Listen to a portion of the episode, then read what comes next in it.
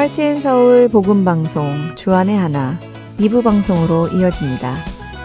주안의 하나 2부에는 용서의 참 의미를 배우고 용서받은 자에서 용서하는 자로 변화하도록 도움을 주는 프로그램 용서와 은혜의 설교 그리고 원독자의 관점으로 읽어가는 갈라디아서가 준비되어 있습니다. 먼저 용서로 이어집니다.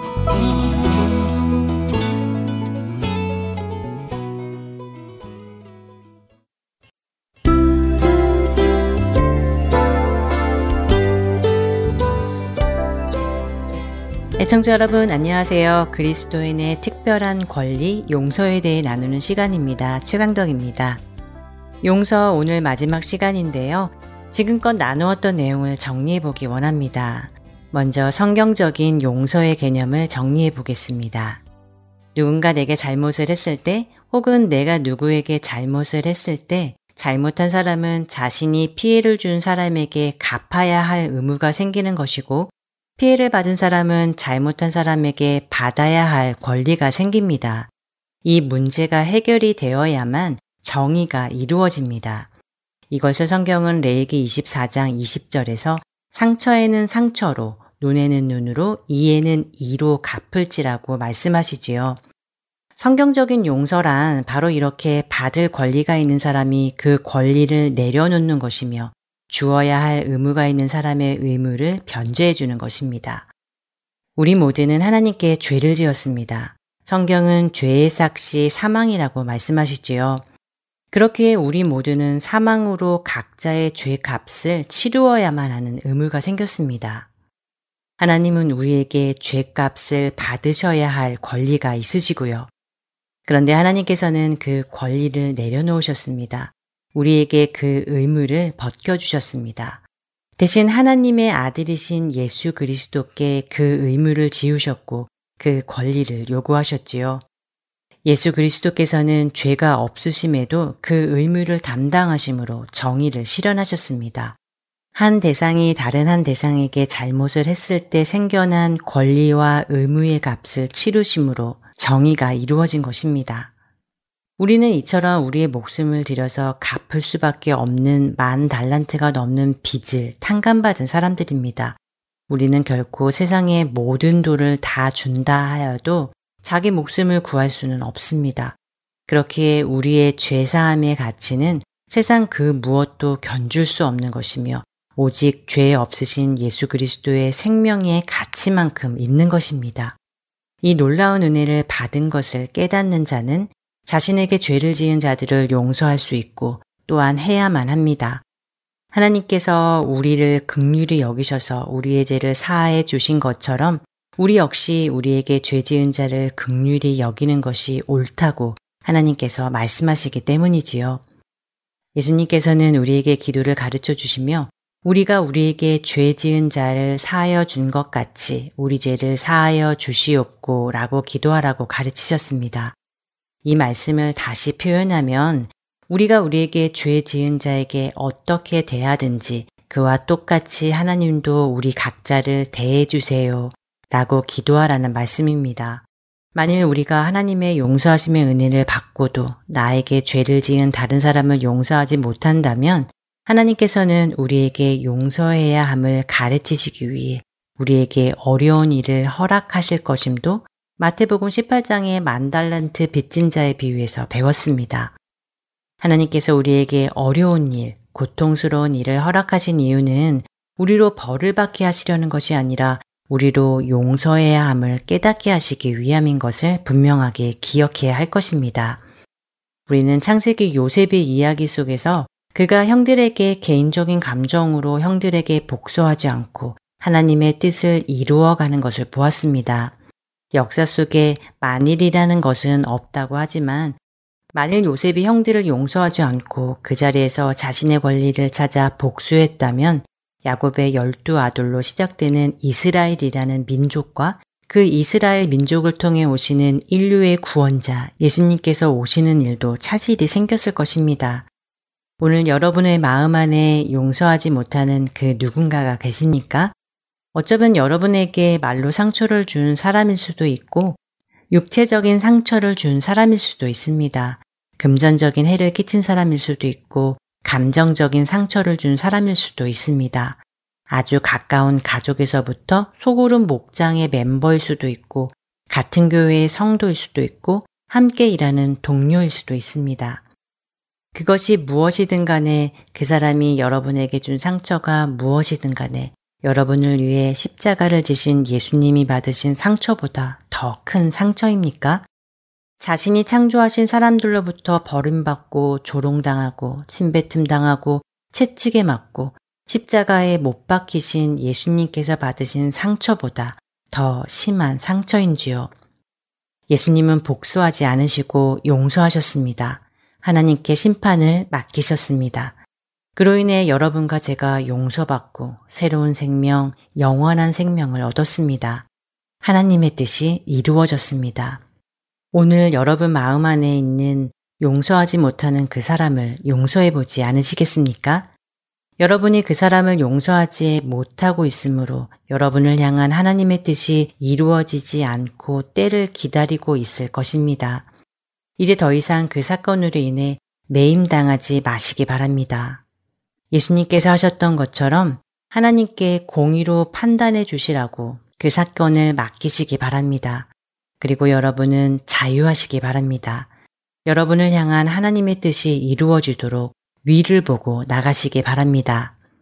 지금 이 시간 잠시 눈을 감고 주님께 그 사람을 용서하겠다고 그 일로부터 나는 자유롭게 해주시라고 기도하는 시간을 가지기 원합니다. 하나님 아버지, 지금껏 우리 마음속에 용서하지 못하고 분을 품고 왔던 그 사람을, 그 사건을 이제는 주님께 맡깁니다. 그동안 그 일을 제가 해결하려 했던 것을 뉘우칩니다. 저를 용서해 주시옵소서. 이제 저는 그 일을 공의로 판단하실 주님께 맡기고는 저는 저에게 주어진 말씀에 순종하겠습니다. 주님, 저를 고쳐 주시옵소서. 저를 자유롭게 하시옵소서. 제가 연약하여 할 수 없는 그것을 제 안에 계시는 성령 하나님께서 이루어 주옵소서. 이 땅을 바라보지 않고 하늘나라를 바라보며 하나님의 나라와 의를 구하며 살아가기를 간절히 원하오니 저를 도와주시옵소서. 우리를 용서하심으로 구원하신 예수 그리스도의 이름으로 기도드립니다. 아멘. 사랑하는 할텐서울 복음방송 애청자 여러분, 끝으로 에베소서 4장 30절에서 32절 말씀을 읽어드리며 용서 이 프로그램을 마치려 합니다. 하나님의 성령을 근심하게 하지 말라. 그 안에서 너희가 구원의 날까지 인치심을 받았느니라. 너희는 모든 악독과 노함과 분냄과 떠드는 것과 비방하는 것을 모든 악의와 함께 버리고 서로 친절하게 하며 불쌍히 여기며 서로 용서하기를 하나님이 그리스도 안에서 너희를 용서하심과 같이 하라.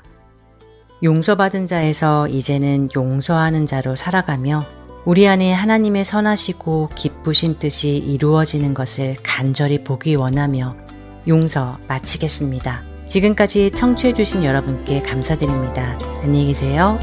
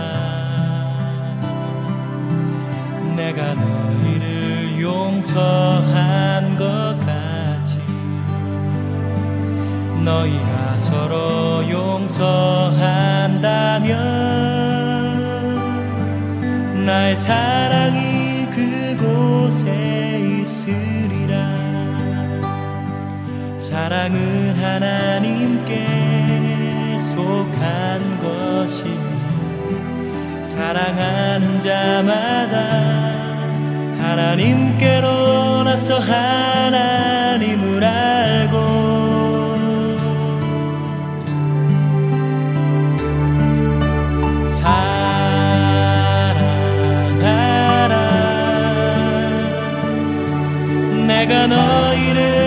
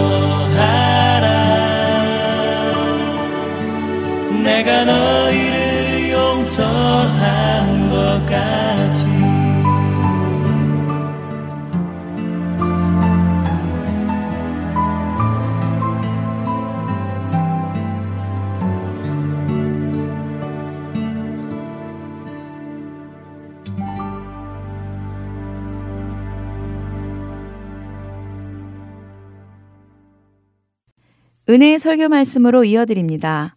오늘 설교 말씀은 서울 주님의 십자가 교회 서정곤 목사님께서 예레미야 애가 3장 1절부터 33절까지의 말씀을 본문으로 에카에서 에가로라는 제목의 말씀 전해 주십니다. 은혜의 시간 되시기 바랍니다.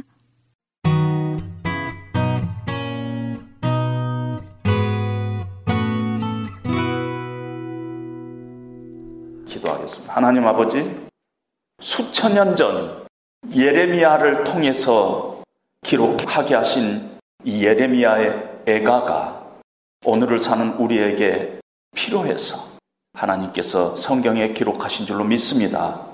오늘 이 말씀이 오늘을 사는 우리에게 주신 살아있는 하나님의 말씀으로 우리가 받고 합당하게 응답하는 그런 귀한 저희들 될 수 있도록 하나님의 시간 은혜를 베풀어 주시옵소서 예수님 이름으로 기도합니다. 아멘. 오늘 저는 설교 제목을 에카에서 에가로 이런 제목을 붙였습니다. 에카라는 말은 히브리 말인데요. 오늘 예레미야 애가 1장 1절, 2장 1절, 4장 1절에 우리말로 해석은 슬프다. 이런 말이 에카입니다. 근데 사실은 슬프다라는 좀 멋있는 표현을 썼지만은 사실은 에카는 무슨 뜻이냐면 아이고, 아이고, 아이고, 아이고 이겁니다. 슬픔의 감정을 토해내는 단어가 에카입니다. 근데 에가는 슬픔을 노래로 담았다 하는 것입니다. 슬픔을 시로 담았다 하는 것이 애가입니다. 고통과 슬픔의 그 시간을 그냥 슬픈 감정으로 아이고 아이고로 끝나는 것이 아니라 그 고통의 의미를 생각하고 그걸 상기하면서 나에게 고통을 주신 또 하나님을 이렇게 묵상하는 그런 것이 애가인 것입니다. 예레미야 애가는 에카가 아니라 애가입니다. 슬픔의 사건이었죠. 슬픈 일이죠. 고통의 역사죠. 그러나 예레미야 선지자는 그 고통의 역사를 생각하면서 그 의미를 거기에서 찾고 오고 오는 세대들에게 그 의미를 나누고자 지금 성경은 우리에게 예레미야 에카가 아니라 예레미야 에가로 주어주고 있습니다. 예레미야는 참으로 위대한 선지자고 믿음의 사람이었습니다. 그런데 그의 일생 중에서 상상을 초월할 수 없는 어마어마한 일들을 겪었습니다. BC 587년에 나라가 바벨론에게 멸망했는데요. 그 전에 한 거의 3년 동안 바벨론이 어떤 작전을 썼느냐면은 고립작전, 고사작전을 썼어요. 딱 성에다가 가둬놓고 스스로 무너지도록 한 것입니다. 먹을 것이 없었어요. 그 사람들이 세상에 고통 중에 제일 고통이 배고픈 고통이라 그러지 않아요? 3년 동안 가둬놓고 고사시키니까 얼마나 힘들었겠어요. 어느 정도 배가 고팠냐면요. 자기 아이를 다른 사람에게 주고 다른 사람의 아이를 먹는 그런 상황까지도 생겼던 것입니다. 이런 참혹한 그런 상황을 예레미야 선지자는 경험을 했습니다. 거의 30개월 지난 후에 바벨론이 함락이 됐는데 잔인무도한 바벨론 이 군인들이 성으로 들어와 가지고 임신한 여인들의 배를 칼로 찌르고 어린 아이들을 돌담에 팽개치고 그런 끔찍 한 그런 장면들을 목격했습니다. 하나님을 예배한 성전이 짓밟히고 제사장들이 사륙을 당하는 현장을 실제로 경험을 했어요. 그 당시에 왕인 시드기야 왕이 도망하다가 체포됐는데 붙잡혀 가지고 왕 앞에서 왕자들을 다 죽였어요. 그리고 시드기야 왕의 두 눈을 뽑아서 거기에서부터 970km 떨어져 있는 바벨론까지 사슬에 묶여가지고 끌고 갔습니다. 그리고 종국에서는 바벨론의 감옥에서 최후를 맞았습니다. 그런데 예레미야 선지자가 참 답답했던 거는 하나님께서 눈동자처럼 지키겠다는 나라였어요. 유다라는 나라가. 그리고 그 백성들은 나는 너희의 하나님이요, 너희는 내 백성이라. 그런 백성이라는 것입니다.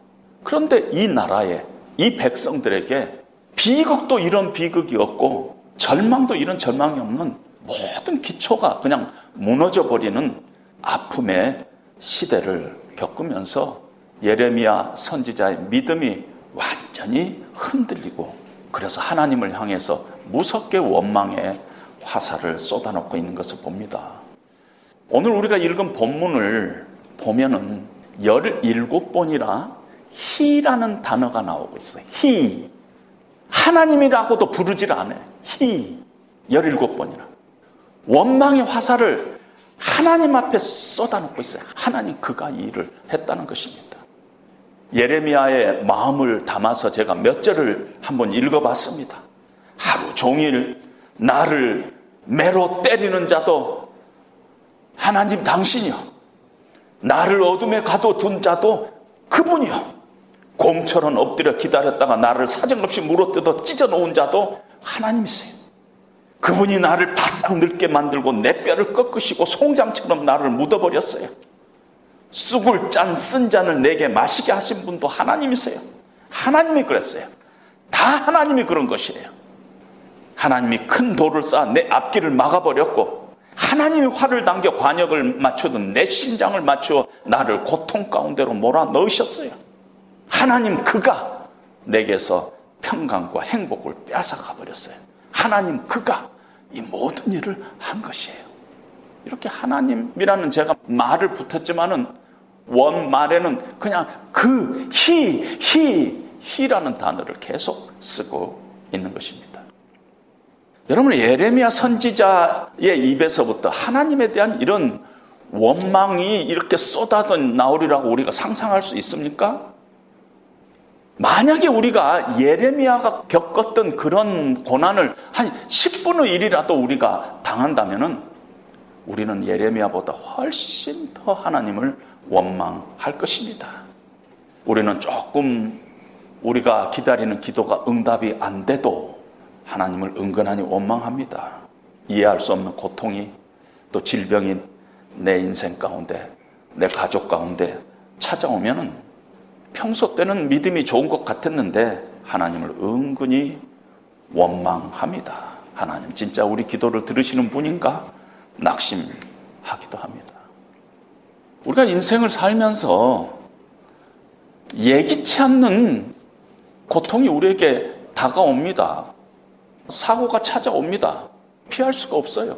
이런 고난이 우리에게 닥칠 때 에카로 반응을 할 것이냐. 한숨 쉬고 불평하고 증오하고 그래가지고 더 마음은 좁아지고 옹색해지고 핍절해지고 더 불행하게 사는 사람들이 있어요. 고난이 항상 우리에게 유익한 게 아니에요. 어떤 사람에게는 그걸 어떻게 다루느냐 따라서 에카, 아이고, 아이고로 그냥 감정적으로만 다뤄버리면은 얼마나 사람이 옹색해지는가 모릅니다. 그런데 오늘 예레미야는요, 이 슬픔과 원망을 넘어서 시를 쓰고 있는 것입니다. 생각을 한 것입니다. 믿음의 노래를 부르고 있는 것입니다. 다윗의 생각이 났습니다. 여러분 다윗의 일생은요. 사울이라는 미친놈 때문에 고통하고 신음하는 그런 인생이었어요. 다윗이 너무 억울해가지고 자신의 억울함과 고통과 슬픔과 씨름하면서 탄식하면서 애가를 썼는데 슬픈 노래를 썼는데 그것이 우리가 알고 있는 시편인 것입니다. 그리고 다윗의 시편은 지난 3천 년 동안 수많은 사람들을 위로하고 회복시키고 또 하나님 앞으로 믿음의 길로 인도했던 걸 우리는 기억합니다. 예레미야 선지자도 에카로 시작했어요. 아이고로 시작했어요. 그런데 에가로 마치고 있습니다. 이 슬픔, 이 고통, 이것을 종국에는 믿음의 노래로 바꾸고 있는 것입니다. 오늘 3장 22절, 23절에 보면 주의 인자는 끝이 없고 그의 자비는 무궁하며 아침마다 새롭고 늘 새로우니 주의 성실이 큼이라 성실하신 주님. 우리 이따가 나중에 부를 이 찬양곡의 작사자는 예레미야의 딴 사람이 아니에요. 그대로 성경 갖다 놓고 딴 사람 작사했다 그러는데 예레미야가 작사한 이 찬양 곡을 찬송 곡을 오늘 우리는 지금도 부르고 있다는 것입니다. 예레미야는 어떻게 에카로 시작했는데 에가로 결론을 내렸는가? 특별히 우리는 코로나19의 어려움 가운데 개인적으로나 가정적으로나 국가적으로 우리가 어려운 가운데 있어요. 이런 어려운 가운데서 우리에게 당한 이 에카를 어떻게 에가로 바꿀 수 있을까? 예레미야 예가를 통해서 우리가 교훈을 받아야 합니다. 먼저요, 하나님 앞으로 나와야 합니다. 이게 너무나 간단한데요. 이상하게 믿는 사람들도 인생에 어려운 고난이 갑자기 생기면은요, 제일 늦게 하나님 찾아요. 제일 늦게. 목사도 마찬가지죠. 우리는요, 제일 늦게, 이상하게 놀랍게도 아는데도 막상 나에게 그런 어려움이 닥치면은 제일 늦게 하나님 앞에 가는 거예요.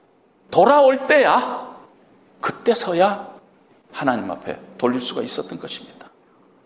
많은 사람들이 그런 어려움이 생기면 먼저 사람 원망하고 자기 자신 원망하고 부모 원망하고 상황 탓하고 때로는 사람 피하고 때로는 그냥 입을 뒤집어 쓰고 아이고 에카 에카 하면서 자기 자신의 슬픈 감정에 확 사로잡히고 맙니다. 그러면은 반드시 절망으로 빠지게 돼 있어요. 오늘 18절에 보니까 스스로 이르기를 이런 원망을 막 쏟아 넣고 에카의 감정을 실어서 이 상황을 바라보니까 스스로 이르기를 나의 힘과 내 소망이 끊어졌다. 여기서 힘은 영어로 endurance예요. 그러니까 견딜 힘. 이제는 나 한계점에 아이고 나도 이제는 더 이상 못하겠어. 이러고 절망에 빠진 것입니다. 마음 깊은 곳에 아이고 하나님 믿어도 필요 없네. 신앙생활 해도 별 소용이 없네. 이렇게 우리도 된다는 것입니다. 그리고 이런 낙심과 절망 속에 그냥 에카의 그런 감정 속에서 빠져들면 반드시 찾아오는 놈이 있어요. 기억이라는 반갑지 않는 놈이 우리를 찾아옵니다. 19절에 보니까 내 고초와 재난, 고쑥과 담즙을 기억하소서 우리 성경 돼 있지만은 기억합니다. I remember. 나는 기억합니다. 내 고초와 재난, 고쑥과 담즙을 기억합니다. 내 마음이 그것을 기억하고 내가 낙심이 됩니다. 기억이라는 놈이 와가지고요. 나를 낙심 가운데로 몰고 가는 것입니다. 자꾸 섭섭했던 일, 내가 잘못한 일, 그런 것들이 기억이 납니다. 그러면 더 낙심이 됩니다. 기억이라는 놈이 조목조목 써가지고 손에는 쓰디 쓴 쑥을 다려서 만든 그 잔을 들고 찾아옵니다. 기억이라는 놈이. 그래서요, 하나님의 은혜로 용서했던 사람이 다시 미워지기도 하고요. 왜 내가 그때 용서했을까? 다시 섭섭해지고 다시 원망의 감정이 생기는 아주 무서운 상태로 우리가 빠져듭니다. 이게 기억이라는 놈이 그렇게 합니다. 그런데 참 놀라운 것은요, 이런 에카의 감정을 가지고 자기의 지금 상황을 막 토로하는데 하나님 앞에 토로하면은 하나님 붙잡고 하나님 앞에 원망을 하고 하면은 이상하게 하나님이 조금 시간이 지난 후에 다른 자리로 싹 우리를 옮겨 줍니다. 우리를 데리고 다른 자리로 가요. 하나님과 막 싫으면 하나님 원망하고 하나님 앞에 막 쏟아놓으면 이상하게 하나님께서 우리를 다른 자리로 싹 바꿉니다. 어떤 자리? 생각하는 자리로. 애가의 자리로. 단순하게 감정을 막 쏟아놓는 에카의 자리가 아니라 생각하는 자리로 우리를 하나님께서 바꿔 놓습니다. 예레미야도 이 힘든 상황에서 이 다 하나님 때문이라고 막 하나님 앞에 항변하고 하나님을 원망하고 하는데 하나님께서 썩 다른 자리로 예레미야를 데리고 갑니다. 21절에 보니까 이것을 내가 내 마음에 담아 두었더니 그것이 오히려 나의 소망이 되었다. 무슨 일이 발생한 거예요? 이것을 내가 내 마음에 담아 두었더니 그것이 오히려 나의 소망이 됐다는 것이에요. 근데 예전 성경에는 이렇게 표현하고 있어요.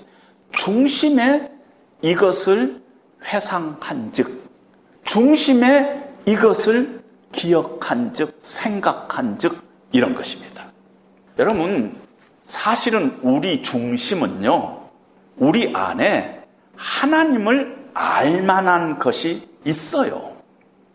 로마서에 보면은 하나님을 알만한 것이 모든 인간의 마음속에 있다는 것이에요. 죄가 와가지고 그것을 그렇게 생각하지 못하게 막 막아버리고 진실을 왜곡하고 그 마음대로 행하게끔 하기 때문에 그렇지 실제 우리 안에 어떤 깊은 내면의 중심에 하나님을 알만한 것이 있다는 것이에요. 근데 믿는 사람은 특별히 믿는 사람들은 그 중심에 하나님께서 심어 놓으신 그 마음이 있다는 것입니다. 그 마음이 뭔가를 생각나게 하는 것입니다. 그래서 영어로 성경에 보니까 My soul continuously remembers it. 뭔가 it가 뭔가는 모르지만 그것을 내 중심이 심령이 계속적으로 생각을 했다는 것입니다. 뭔가 계속적으로 그것이 기억이 나고 그것이 생각이 나더란 것입니다. 절망의 밑바닥인데 거기에서 뭔가가 다 그것이 떠오르고 그것이 생각이 나고 그것을 생각했어요. 뭐 학자들 간에 좀 의견이 다르지만은 아마 그 다음 절일 가능성이 많습니다. 내가 지금 원망하고 있는 하나님은 어떤 분이신가? 아무리 상황이 지금 적대적이고 암담한다 하더라도 하나님은 이 상황보다 크신 분이 아닌가?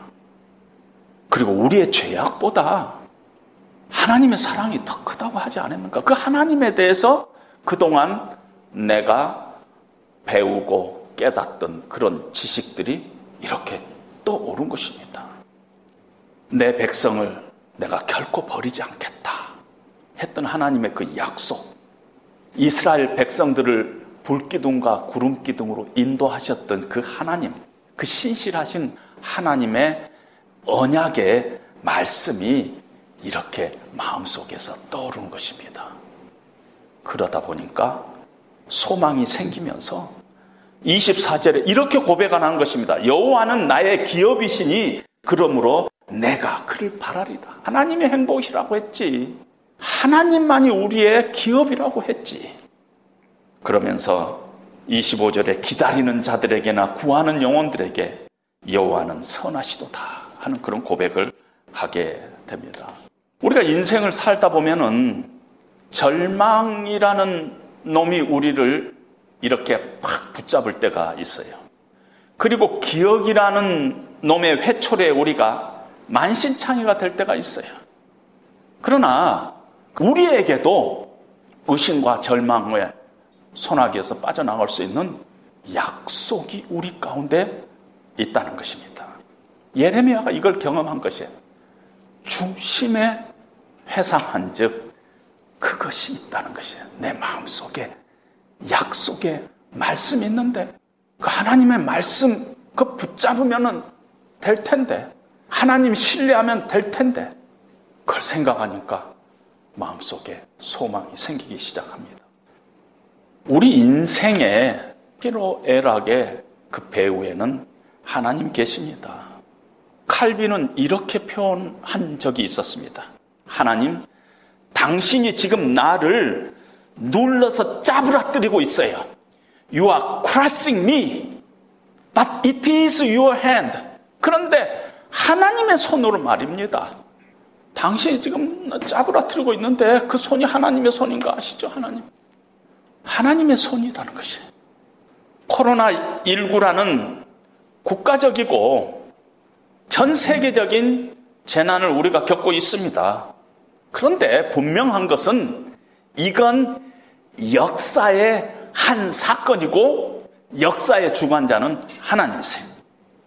예레미야에게 예루살렘 멸망이라는 고통은 몇 년 지속됐지 무한하게 지속되지는 않았어요.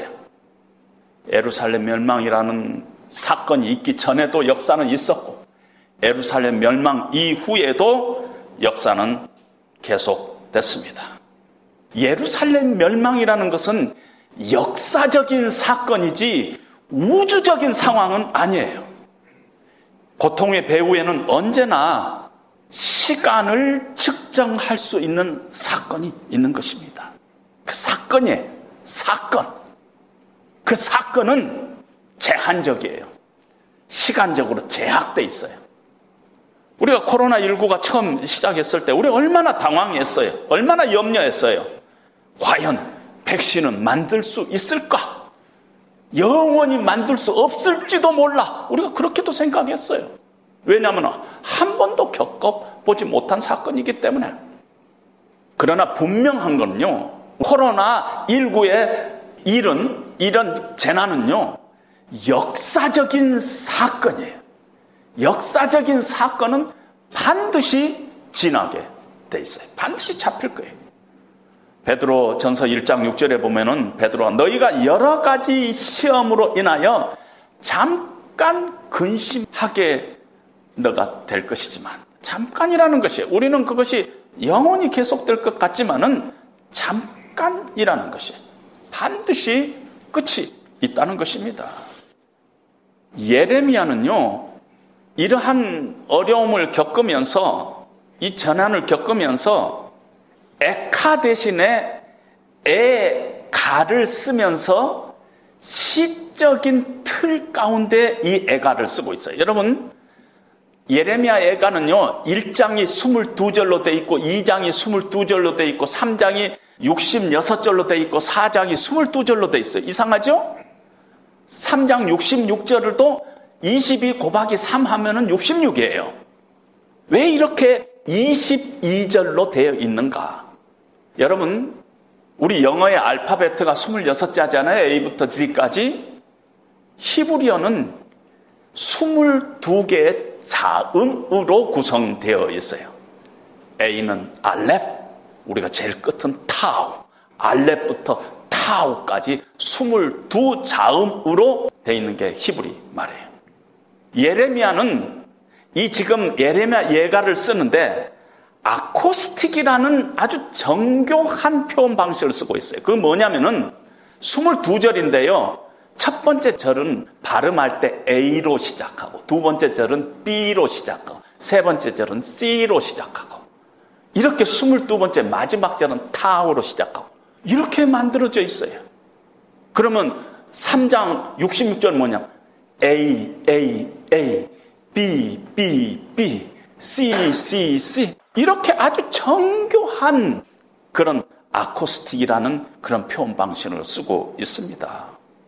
뿐만 아니라 각 절이 두 절로 되어 있는데 이상하게 한 절이 두 부분으로 되어 있는데 앞부분은 길고 뒷부분은 작고 앞부분은 길고 뒷부분은 작고 길고 짧게 길고 짧게 붐, 붐, 붐, 붐 이렇게 지금 다 아주 정교하게 기록하고 있다는 것입니다. 이 고통이요, 슬픔이 무한하지 않다는 것이에요. 기껏 가봤자 타오까지밖에 못 간다는 것이에요. A부터 시작하면 영어로는 Z까지 밖에 끝난다는 것이에요. 그거. 그리고 정교한 틀 안에서 이 예레미야 애가를 쓰므로 말미암아 이 고통은 통제할 수 있다는 것이에요. 이게 그냥 막 그 케이오스가 아니라는 것이에요. 정교하게 통제할 수 있다. 어떤 면에서 고통을 객관화시키고 있는 것입니다. 객관화시키고 시로 만들고 있는 것입니다. 예레미야 예가는요 히브리 성경에 보면은 우리 같이 예레미야 다음에 있는 것이 아니라 성경 제일 뒤에 뒷부분에 따로 모아 가지고 있습니다. 따로 모아가 있어요. 그리고 예루살렘의 어떤 절기 때마다 전 국민 앞에서 예레미야 예가를 낭송했어요. 다 낭송. 낭송하도록 제일 뒤에다가 딱 이렇게 했어요. 공개적으로 낭송합니다. 우리가 보면은 수치스러운 역사인데요. 공개적으로 낭송합니다.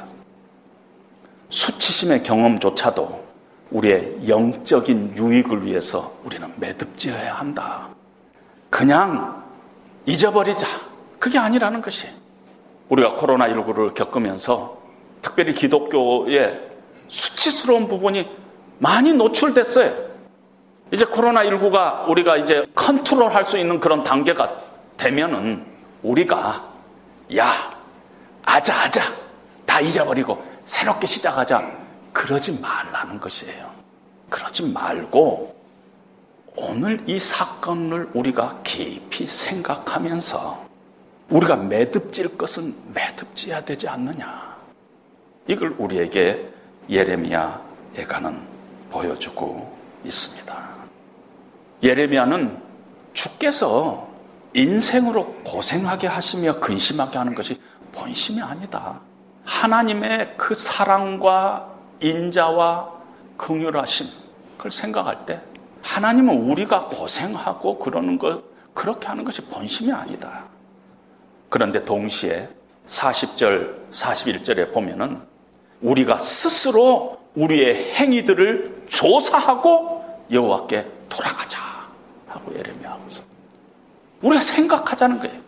코로나 19를 통해서 드러난 기독교의 민낯, 교회 민낯 그걸 누가 꼭 잊어버리고 그러지 말고 세세히 우리들의 행동들을 조사하고 그리고 하나님께 우리가 돌아가야 되지 않겠느냐 하는 것을 예레미야는 우리에게 지금 증거하고 있다 그런 생각을 하게 됩니다.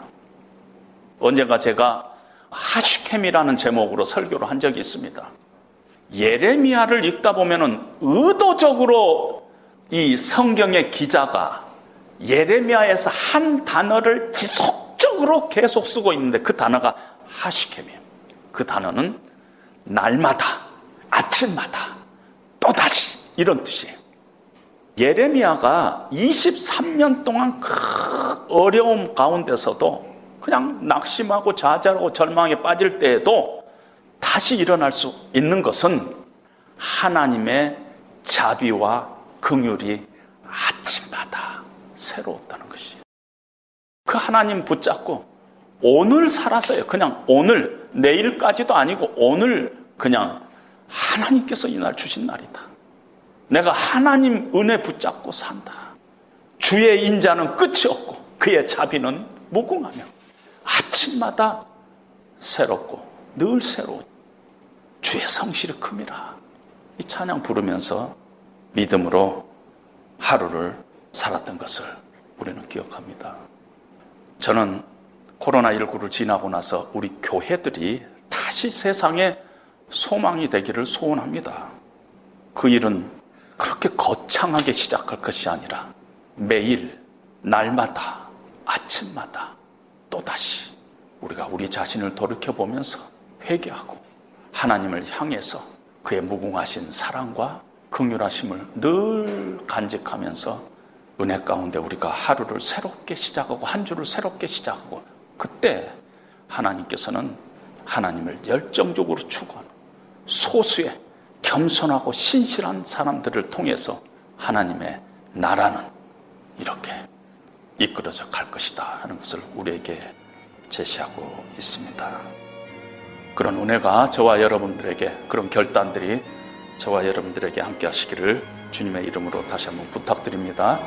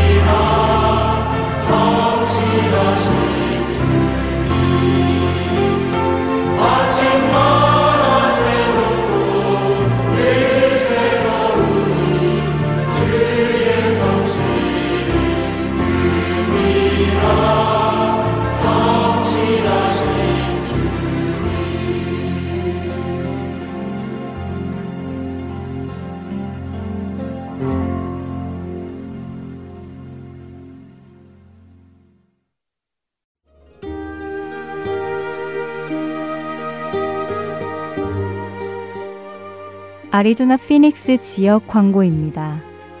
지난 16년 동안 예수 공동체를 꿈꾸며 달려온 아리조나 사랑의 공동체 교회가 하나님의 은혜에 감사드리며 담임 목사 이취임 감사 예배를 드립니다.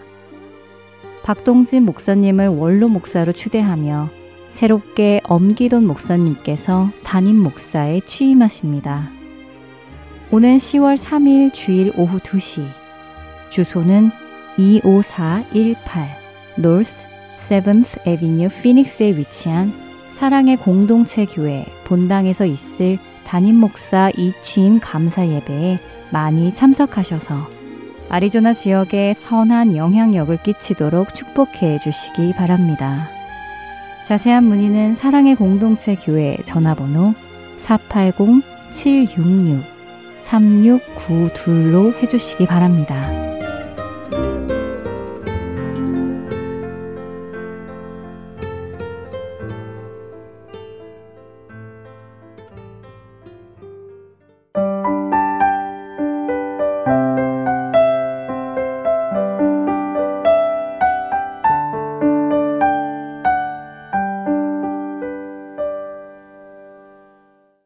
계속해서 원독자의 관점으로 읽어가는 갈라디아서 보내드립니다.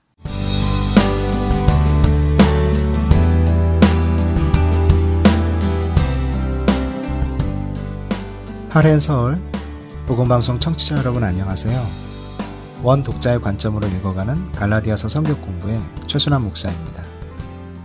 지난주에는 갈라디아서 4장 20절에서 28절까지의 말씀을 살펴보면서 바울이 3장 1절부터 부각시켰던 율법과 복음의 차이를 보다 명확하게 설명하고 복음의 우월성과 정당성을 변증하는 내용을 마무리 짓기 위해 짝을 이루는 두 가지 유형을 대조하고 있다고 말씀드렸는데요.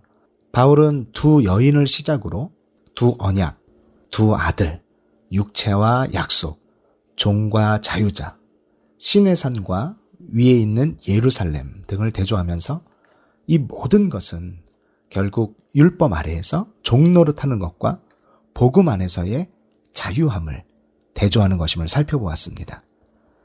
그리고 포로된 바벨론이 회복될 것을 예언한 이사야 선지자의 말씀을 통해 하나님의 약속을 소유한 사람들이 이러한 축복을 받을 것임을 강조하면서 바로 너희, 곧 갈라디아 성도들이 이삭과 같이 이 약속의 자녀라고 강조하는 것을 살펴보았습니다. 이것은 참 중요한 선언이라고 생각되는데요. 지난주 읽었던 갈라디아서 4장 28절을 다시 한번 읽겠습니다. 형제들아, 너희는 이삭과 같이 약속의 자녀라. 라고 선언하고 29절입니다. 그러나 그때에 육체를 따라 난 자가 성령을 따라 난 자를 박해한 것 같이 이제도 그러하도다. 바울은 갈라디아 성도들에게 너희는 이삭과 같이 약속의 자녀라고 선언한 이후 그러나 그때에 육체에 따라 난 자가 성령을 따라 난 자를 박해했다고 말하는데요. 그때에 해당하는 말씀의 배경인 창세기 21장 8절과 9절을 보면 아이가 자람에 젖을 떼고 이삭이 젖을 떼는 날에 아브라함이 큰 잔치를 베풀었더라. 사라가 본즉 아브라함의 아들 애굽 여인 하갈의 아들이 이삭을 놀리는지라 라는 말씀이 나옵니다. 지금 바울은 하갈의 아들 곧 이스마엘이 이삭을 놀리는 사건을 인용하면서 이 사건을 육체에 따라 난 자가 성령을 따라 난 자를 박해한 것이라고 갈라디아서에서는 말하고 있는 것인데요. 이스마엘이 그냥 단순한 의미로 이삭을 놀린 것이 아니라 이삭이 아브라함의 유업을 얻을 상속자이기에 그를 박해했다는 점을 강조하는 것이라 생각됩니다. 그리고 이제도 그러하도다 라고 말하면서 지금도 육체를 따라 난 자와 같은 율법주의자들이 성령을 따라 난 자와 같은 성도들을 핍박하고 있음을 진술하고 있습니다. 바울은 지금 현재 기득권을 가진 유대 종교 지도자들이 율법과 절기와 행위 등을 강조하면서 복음으로 자유케 된 성도들을 핍박하는 것을 염두에 두고 갈라디아 성도들이 하나님의 유업을 받는 상속자로서 핍박을 받는 것이 어쩌면 당연한 것이고 그래서 믿음으로 잘 이겨야 함을 가르치는 것으로 보입니다.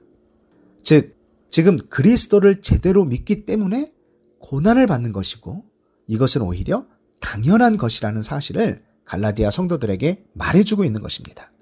바울은 고난을 당하는 로마의 그리스도인들에게는 이렇게 격려했습니다. 로마서 8장 17절에서 19절입니다.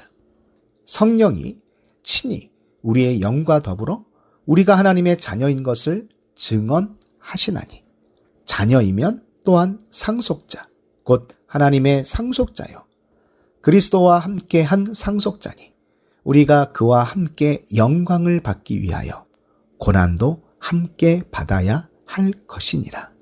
생각하건대 현재의 고난은 장차 우리에게 나타날 영광과 비교할 수 없도다.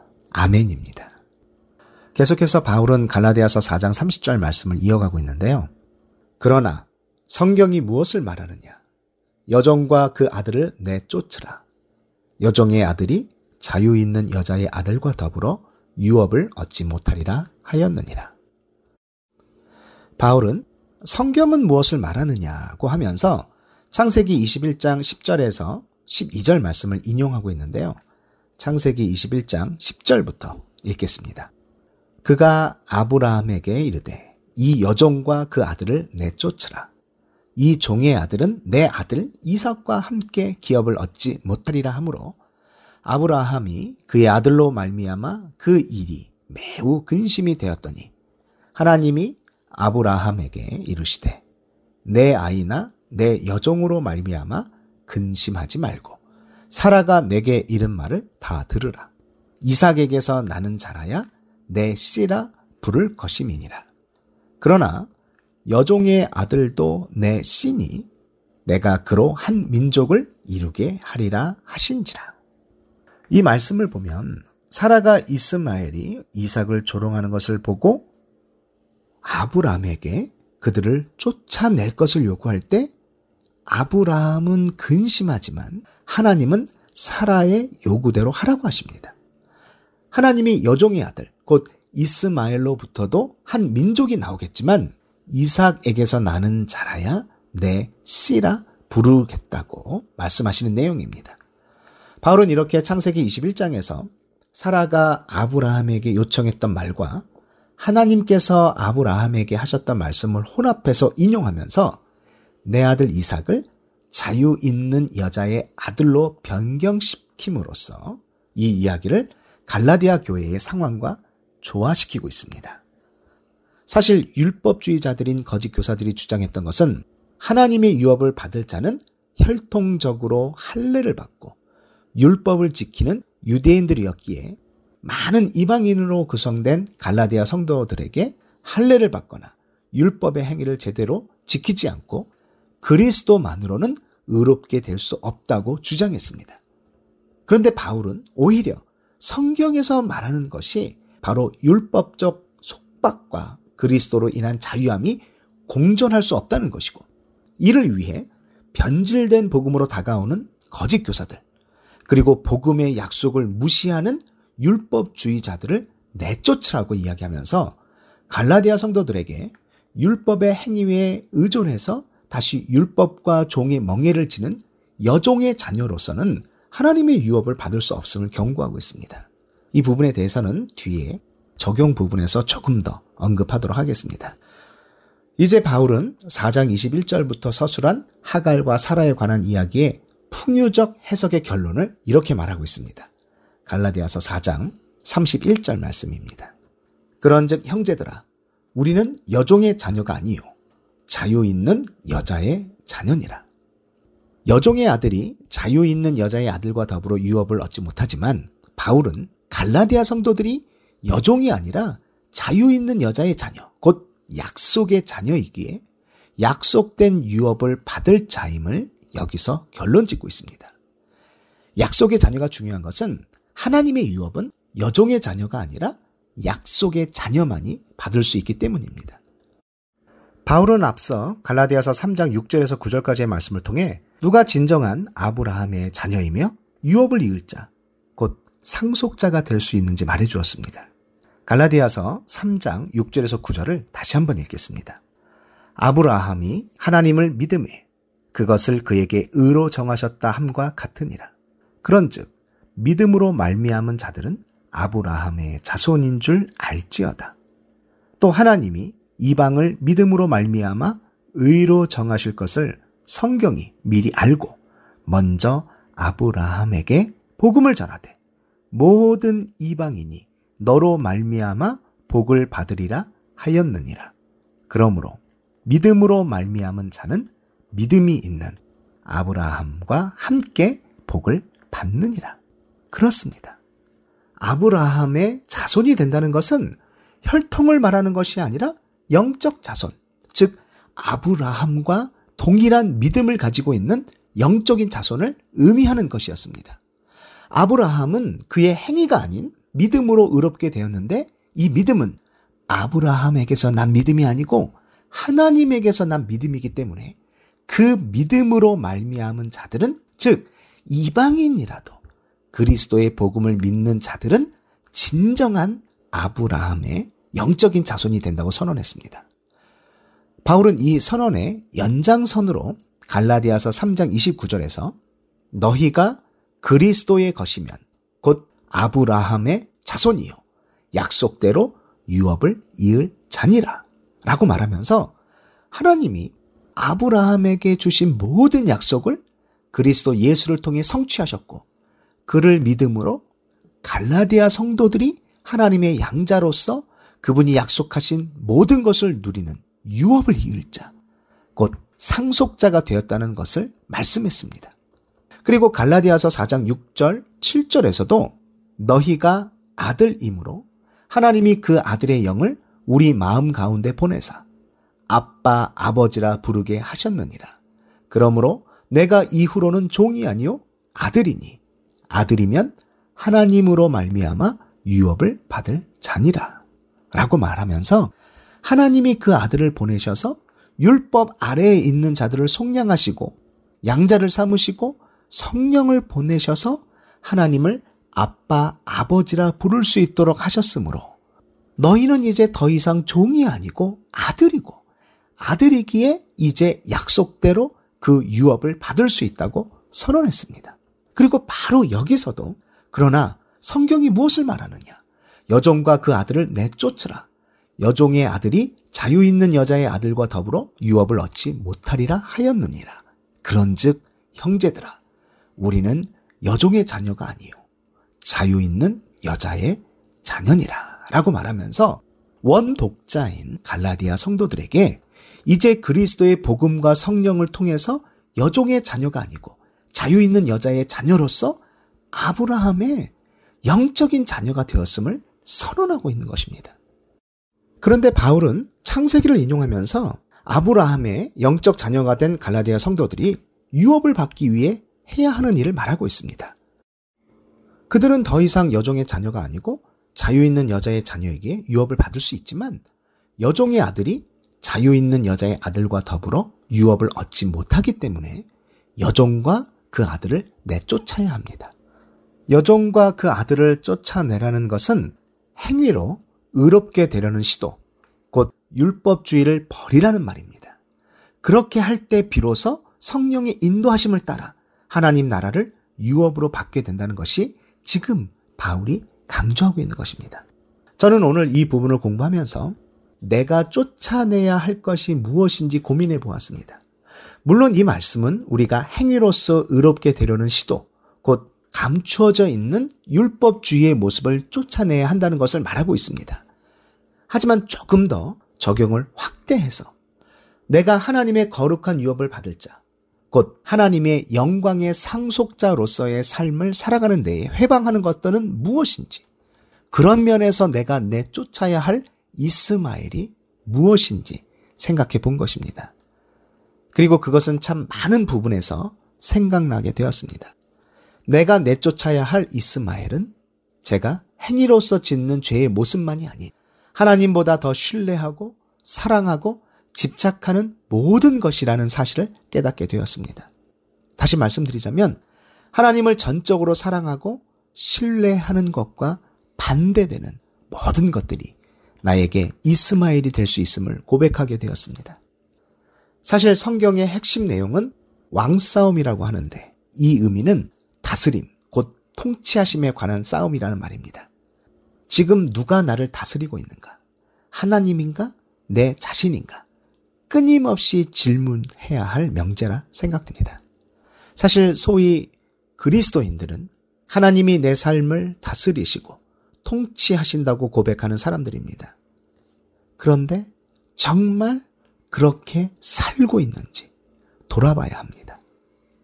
혹시 통장 잔고에 돈이 있으면 마음이 놓이고 잔고가 점점 없어지면 불안하다면 어쩌면 우리는 하나님이 아니라 돈에서 안정감을 찾고 돈에 의해 다스림을 당하고 있는 것일 수 있습니다. 돈이라는 예화 대신 남편, 아내, 자녀, 명예, 세상 등 모든 것들을 대입할 수 있습니다. 하나님보다 더 사랑하는 모든 것은 우리에게 이스마엘이 될 수 있는 것입니다. 하나님의 영광의 상속자로서의 삶을 훼손하는 모든 것은 내쫓아야 합니다. 내 안에 이스마엘을 쫓아내야 합니다. 이 말은 내 안에 하나님보다 더 의지하고 섬기는 것이 있다면 내 쫓아야 함을 이야기합니다. 한 주간 내 안에 하나님보다 더 사랑하고 의지하고 생각하고 즐기는 것이 무엇인지 고민해보고 과감하게 내 쫓을 수 있는 저와 여러분이 되시길 기도합니다. 적시자 여러분, 다음 시간에 뵙겠습니다. 안녕히 계세요.